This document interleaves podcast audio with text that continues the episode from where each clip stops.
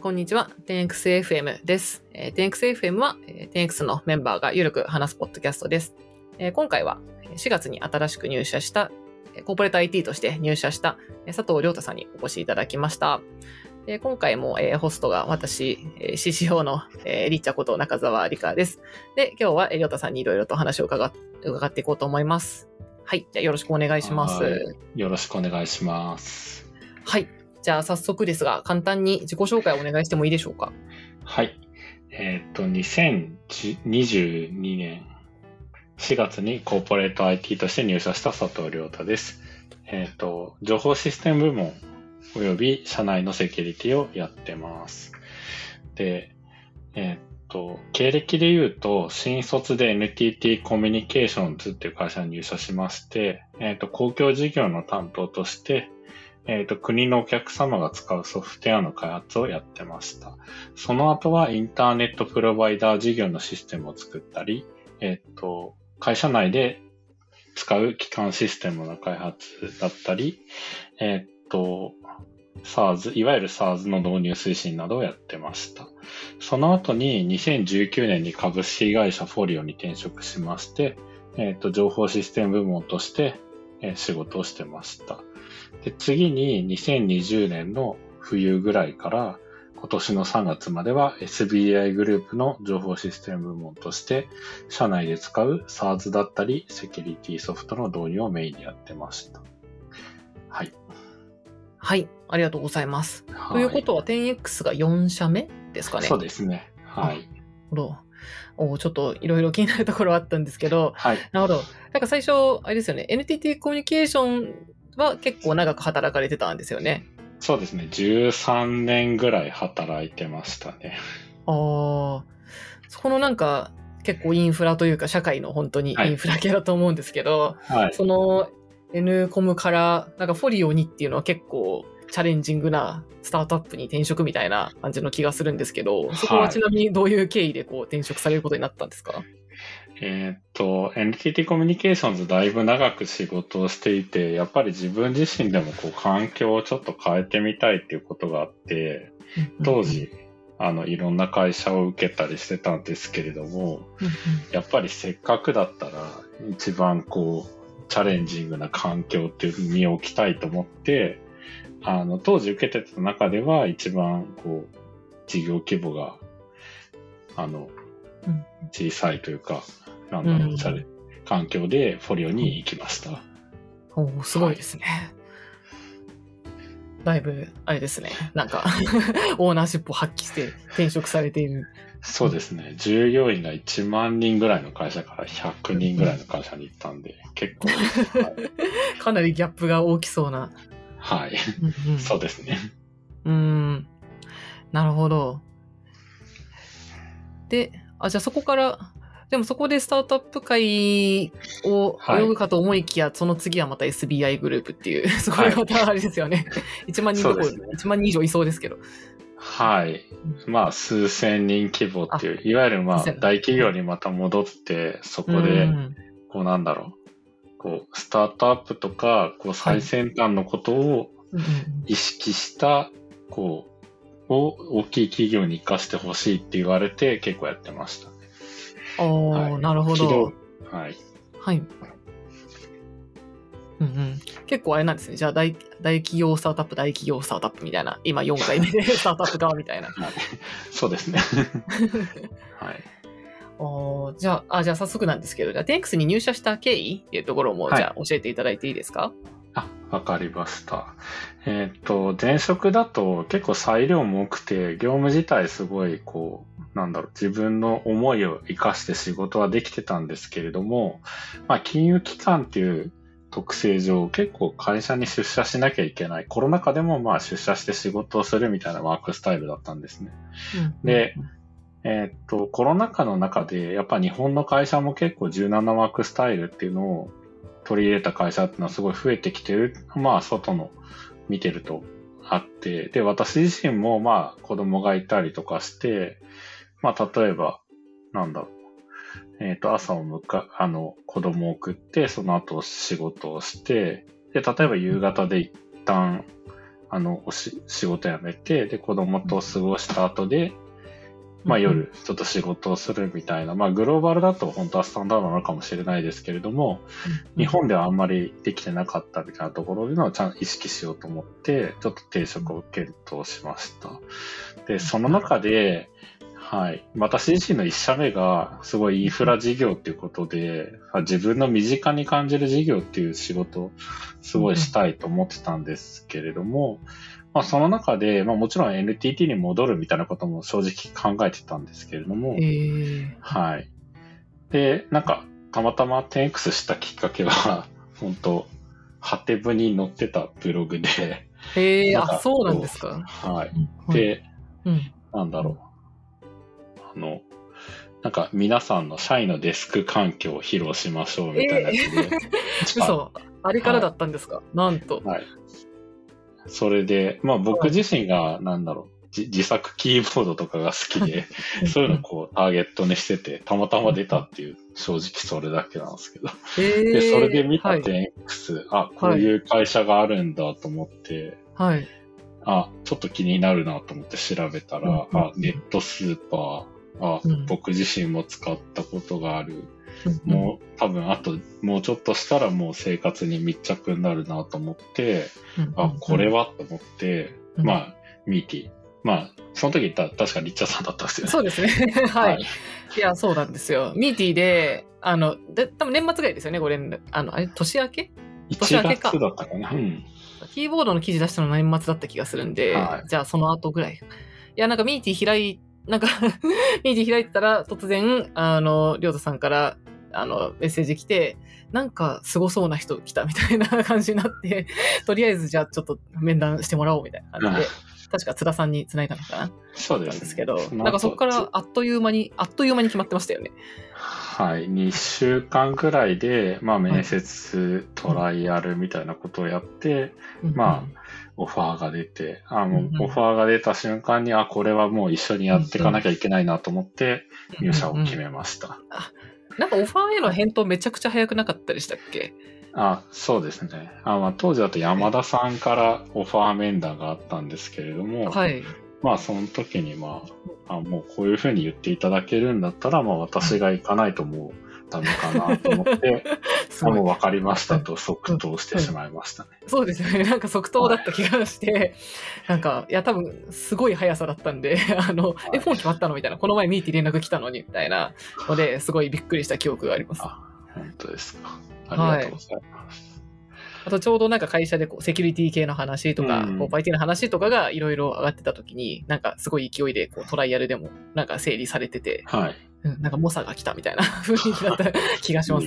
はい。ありがとうございますい。やー、まさかあのブログで、なんと入社につながった人がいたとは知らなかったんで、めちゃめちゃ嬉しいですね。後でブログチャンネルに書いとこう。はい。えーちなみになんかほ他にもその受けてた会社とかはありつつ、なんか、なんでしょうね。なんか 10X、まあそのよ良かったポイントとかその即答するに至ったのは何かあったんですか？あ、はい。やっぱり僕自身の経歴で言うと、本当に、なんだろう、インフラ、社会インフラを支えるみたいな仕事を長くしてたこともあって、やっぱりその思いっていうところはすごい強いなって、なんか、思ったんですね、今回の転職の時。に。あの、これまでは転職するにあたっても、まあ、いわゆるリファラルで、まあ、友人から誘いを受けてっていうのが多かったんですけれどもうん、今回は自分自身でいろいろ考えてみたときに、うん。やっぱりこう社、社会を支えていく仕事っていうのが自分のモチベーションになるんじゃないかなっていうところがあって、そういうのを軸にちょっと考えてました。で、やっぱりお、まあそうなると、本当に公的機関みたいなところだったりとか、ものすごく大きい会社っていうところがメインになるんですけれども、やっぱりスタートアップで働いたこともあって、スタートアップでこう全員でこう事業に進んでいくっていうのはすごい好きだったので、まあそこと本当にマッチングする会社イコール 10X みたいになって選んだっていうのが正直なところですね。すごい。めちゃめちゃ嬉しいですね。はい。なお、その、でも確かになんか社内で他の方、あの、私は候補者の方とか、まあ入社した方もよく話するんですけど、結構このい社会インフラになるものを作りたいとか、結構公共事業みたいなものにこう興味があるとか、あとやっぱり日本全国こう広くあまねく、まあ、あの提供できていくようなサービスなんで、なんかそこにすごい共感されてる方とかすごい多いかもしれないですね、テンクス内で。はい。そうですよね。思います。ありがとうございます。じゃあ、次はちょっとい、今、じゃあ入社してから、えー2ヶ月弱ぐらいだと思うんですけども、どんな仕事をされてるか伺えますか？はい。えっ、と、情報システム部門としてやっていくことっていうのは、あの、いわゆる SARS 製品の導入だったり、まあ、会社の端末の整備、セキュリティ製品の導入っていったものがメインになりますうん。まあ、とはいえ、まあ、やっぱ短期的な目線っていうよりは、もうちょっと先の目線ですね。はい、本当、うん個人的にはもう2年後ぐらいのところを持って、2年後にはこれぐらいの社員数になってるから、こういうの入れなきゃいけないなっていうのを、あの、ちゃんと上司の津田さんだったり、まあ、その上の上司の山田さんだったりと一緒に考えて、着々とやってるっていうのが今になります。うん、なるほど。はい。なんか入社してから、こう、具体的に、なんでしょうね。なんか、やられてることとか、どんな部門の人と話すことが多いとかあったりします？はい。まあ、具体的にはコーポレートの部門が多いんですけれども、まあ、直近で言うと、もう入社してすぐに、まあ、あの、会社の中でみんなとワンオンワンをしましょうみたいなのがあったんで、うんえっ、と、ビズデブ、まあ、いわゆる営業みたいな方と話をしていて、まあ、あの、お客様に営業するにあたって、最低限、こう、セキュリティ、会社の中のセキュリティみたいなところっていうのは、はい、あの、ベースラインを揃えたいなと思って、入社して3週間ぐらいかな。それで、うん。あの、ビズデブ向けのセキュリティ研修というものを自分で企画して、はい、やりました。まあ、CO のヤモティとかも含めて、まあ、こういうことはちゃんと守りましょうとか、あの、そういう研修をするとどうしても専門的な話になりがちなので、まあ自分のこう身に置いた時にこういうこと気をつけないと迷惑がかかるかもな、みたいなところも含めて、ちょっと、はい、そういうプログラムを作ったっていうのが直近だとあるかなと思ってます。うんうん。なんかあの、セキュリティ研修、私はまだ出れてないんですけど、なんかすごい、あれですね、あの、スラックチャンネルを見たら、なんかすごい盛り上がってたというか、なんかみんな今までで一番わかりやすいセキュリティ研修でしたっていうこうコメントが飛び交ってましたね。はい。ありがとうございます。その楽しみなんですけど、そのうちきっとはい回ってくるんじゃないかと。そうですね。はい。まあ定期的にこう、今いらっしゃる方向けにもやろうかなとは企画しているので、ぜひ出てください。楽しみです。はい。あとなんか着々と1ヶ月なんですけど、なんか、いろんなところで会社のセキュリティとか進んでいる感じはします。あありがとうございます。ありがとうございます。いや、これからが、あの、めちゃくちゃ重要なところというか、はいあの、おっしゃってた通り、こう、インフラ、社会のインフラであり、社会の後期であるっていうことは、やっぱり守りとか、セキュリティとか、うんセキュリティももちろんですし、なんかいろんな面での守りとかもすごく、こう、ステイラーっていう授業にとっては超重要っていうのは、社内ではこう、もちろん前から認識してたところではあるんですけど、なんかそこをこう、頼れるメンバーが入ってきたっていうのは、すごいみんな心強く思ってるんだろうなっていうはい。なんかこう、ひしひしと感じますね。はい。あ、ちなみに、えっと、なんかその、先の2年後のロードマップに向けてとかやられてると思うんですけど、なんか個人的なチャレンジとか、こういうことをやっていきたいと思ってるみたいなのってあったりされますか？あはい。えーっと、まあ、スタートアップとはいえ、やっぱり、あの、パートナー、まあ、お客様がどうしても大きい会社だったりとかっていうところがあるので、私自身がお客様に説明とか、まあ、会社としてはちゃんとこういうことやってますよっていうのを説明する機会があると思ってますと。まあ、自分の経歴的にどうしても自社内に閉じた仕事が多かったので、まあ、そこを、こう、お互いが納得いくようにっていうところは、ちゃんとやっていきたいなと思っています。おじゃあ、あの、小売りのパートナー企業さんとかとも、こう、直接話したりもしつつ、やれたらって感じですか、そうですね。はい。自社のセキュリティはこれだけちゃんとやってるんで、安心してくださいっていうのを、は。い、説明するのが私のミッションだなと思ってます。おーいいですね。楽しみですね。りょうたさんがじゃあ、スーツを着てる日が見られるんですかね？いや、まあ、着るかどうかはわからないけど、まあ、その時は着ますね。ままだなんか、あの、短パンしか見てない、短パン B さんしか見てない気がするんですけど。まあ、スーツは、はい。て初めに転職するときに捨てちゃっったんで、あんま、買うところからスタートですね。はい。なんか、みんな、あの、これ余談ですけど、会社の人が、こう、普段やっぱみんなすごいラフな格好をしてるんで、パートナーさんのとこ行く、出張の写真とか見るとちょっとみんはいはいなビジネスカジュアルみたいな、ですよねなんか、そう、あの、まあ、ネクタイはしてないけど、まあ、シャツ、ジャケットみたいなのを見てると、ちょっと、なんか、大人みたいな、なんか、しっかりしてそうみたいな感じしますよね。はい。やっぱもちろん私もそういうところを望む上では、はい。ちゃんとした格好をして臨もうと思ってます。私あの、みんながそういう、なんでしょうね、ちょっと普段と違う格好してると新鮮味があっていいなって、はい。出張写真とかを見ながら思ってます。ですよね。はい。僕も思ってます。はい。なんかいいですよね、ああいうのはい。あれすごいいいなと思います。あじゃあ、あえっ、と、最後かな？私から聞いてるのは最後なんですけど、えー皆さんに聞いてるのが、テンクスのバリューズ3つ、はい今、シンク 10X、テイクオーナーシップ、アズワンチームってあるんですけど、この中で、あの、一番好きなバリューは何かっていうのと、あとなんか発揮さ、バリューが発揮されてるなって、社内で思うこととか、感じたところが、もしあれば伺いたいです。はい。えっ、と、私が一番好きなバリューは、まあ、ぶっちぎりで As One Team ですね。えー、ぶっちぎり。はい。なぜですか？で、はい。チームメンバーが、やっぱりちゃんと、あの、本当直近だけではなくて、あの、もっと先を見据えて仕事をしてるっていうのが本当すごいなと思ってますし。まあ、あとは、は、あの、ホスピタリティももちろん高いですし、まあ、テンクス、はい。やっぱ一番入って思ったのが、なんかこう、世の中に家族重要しま、に、家家族をね、意識して仕事しましょうみたいなことをやってるところも多いですけれども、本当10X は家族最優先。まあ、スタンうん、あの、リアクションか。スラックのリアクションもありますけれども、家族優最優先というところが、本当に全員に浸透してるのはすごいと思ってますと。で、NTT の時に私がいた時の社長が Fun to Work っていう言葉を使ってたんですね、よく。楽しんで仕事をしろっていうところですね。はいまあ、それが本当に全員に浸透してるっていうのは、はい、入ってすぐに感じて、あ、もう本当いい会社に入ってよかったなって正直思ってます。嬉しいですね。えーはいちなみになんかどう、どういうこう感じる瞬間とかあったりするんですか？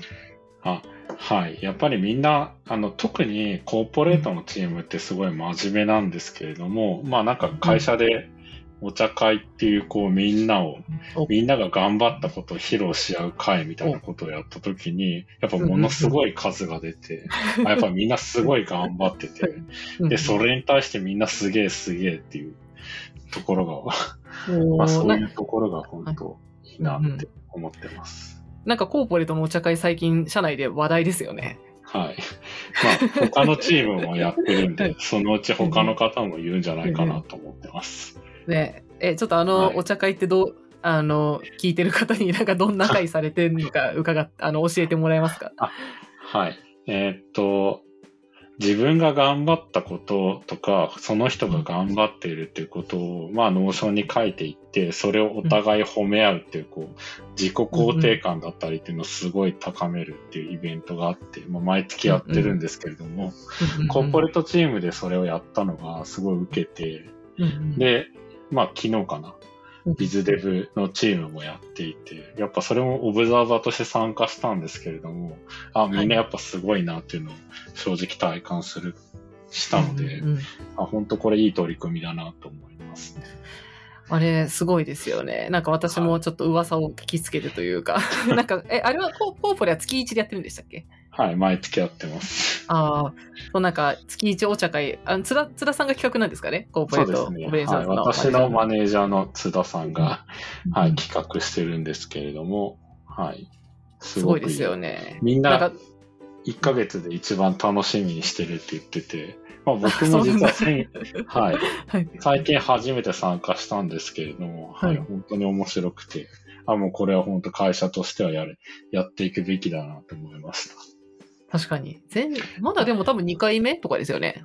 多分始まったのさ3回目？コーポレート自体は3、4回やっているんで、あーまあ、あとは他のチーム、全部のチームがですね、やってくれると会社としては最高なんじゃないかなって思います。確かに。そうですね。はいなんかう、多分 Win Session みたいなのも近いと思うんですけど、なんか、あの、ノーションのテーブルになんかみんなが、あのね、みんな、なんなんかライトになんか今月のドヤみたいなのを なんか、これやって、で、それをひたすらみん、なんか褒め、褒め言葉を書く欄みたいなのもあって、なんか、うんあと、なんですかね、なんか、何々を整備したとか、今まで、なんで、これを自動化したとか書くと、みんなが、すごい、天才、さすが、みたいなのをめちゃくちゃ書いて、褒めまくってくれるっていう。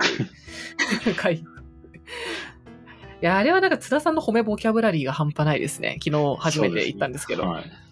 感動しました。ね。はい。まあ、どどうやってこう世の中に、うんね、披露しようかっていうのは悩みますけれども、まあ、いつかゼロ,、ね。ゼロトピックとかでやってくれるんじゃないですかね、山本を褒めまくるから。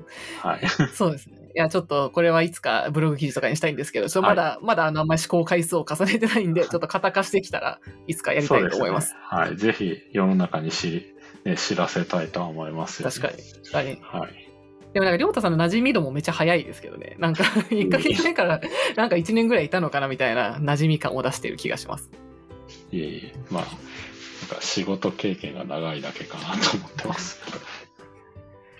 はい。じゃあ最後なんですけど、えっと最後は、このわ私への質問コーナーみたいな感じで、えーはいせっかくなんで、なんか聞きたいこととか伝えが伝えたいこととかありますかっていうコーナーです。が、はいかありますか？はい。えーっと、私自身音楽鑑賞がすごい好きで、レコードいっぱい買ったりとかしてて、で最近はこう、なんだろう、静かな音楽が好きで、アンビエントミュージックみたいなのをよく聞いてるんですけども、多分、ポッドキャストだと、あの、リンクを貼っておくんで聞いていただきたいのがあるんですけれども、リッチャさんがはいどんな音楽聴いてますかっていうのを知りたいですね。えーいやー、そうですよね。いや、さっきちらっと さ話したんですけど、私も多分、りょうたさんに、あの、りょうたさんが自己紹介書いてた時に、社内で、はい。メンバーの自己紹介書いた時に、なんか、あれ、学生時代に、あおニューオーリンズとか行かれてましたっけ？あれ？あ、まあ、ニューオーリンズも行きましたし、ジャマイカデトロイとか。トとか、デトイロイトとか、あの、なんだろう、ジャマイカとか、イビザとか、アムステルダムとか、ねまあ結構音楽にまつわる都市に行くっていうのがテーマでやってて。そうですよね。はい。そうですね。それを見て、なんかすごいあガチな音楽好きだと思って、そこにコメントした記憶なんですけど、そう、それでなんか私もモータウン好きですみたいなの書いたんですよね、確か。あはいはいはい。ねなんか、いや、なんか私、あの、も、もともと私も大学、高校、うん大学ぐらいずっとバンドやってて、うん、で、あ、ドラムやってたんですけど、うん、で、なんか好きな音楽、多分今でも一番好きなのって、あの、マービン・ゲイとか、うんあと、なんだろうな、まあ、じゃあ、あの、J、JB とか、ソウル系、スライとか、あの、JB とかと、あとは、えっと、全然別方向ですけど、あの、ボブ・ディランとか、うん、えっとザ・バンドとか、うん。なんか、まあ、ビートルズ、ストーンズとか、そういう太い、古いやつ好きだったんですね。渋いですね。いや、そう、なんか、おじさんミュージックみたいな感じなんですけど、大学生、それを、あの、大学生、うんあの、女子たちがバンドをやるみたいな感じで、なんか、おじさん趣味かみたいなサークルだったんですけど。かっこいいですね。で、えっと、で、あと、あとちょうどあれですね、もう一個、あの、長井博のジャケットの T シャツ着てたら、あの、りょうたさんが気づいてくれたんですけど、あの、なんてシティポップとか、あの、山下達郎とか、また流行ってますけど、山達とかめっちゃ好きであ、そうなんです。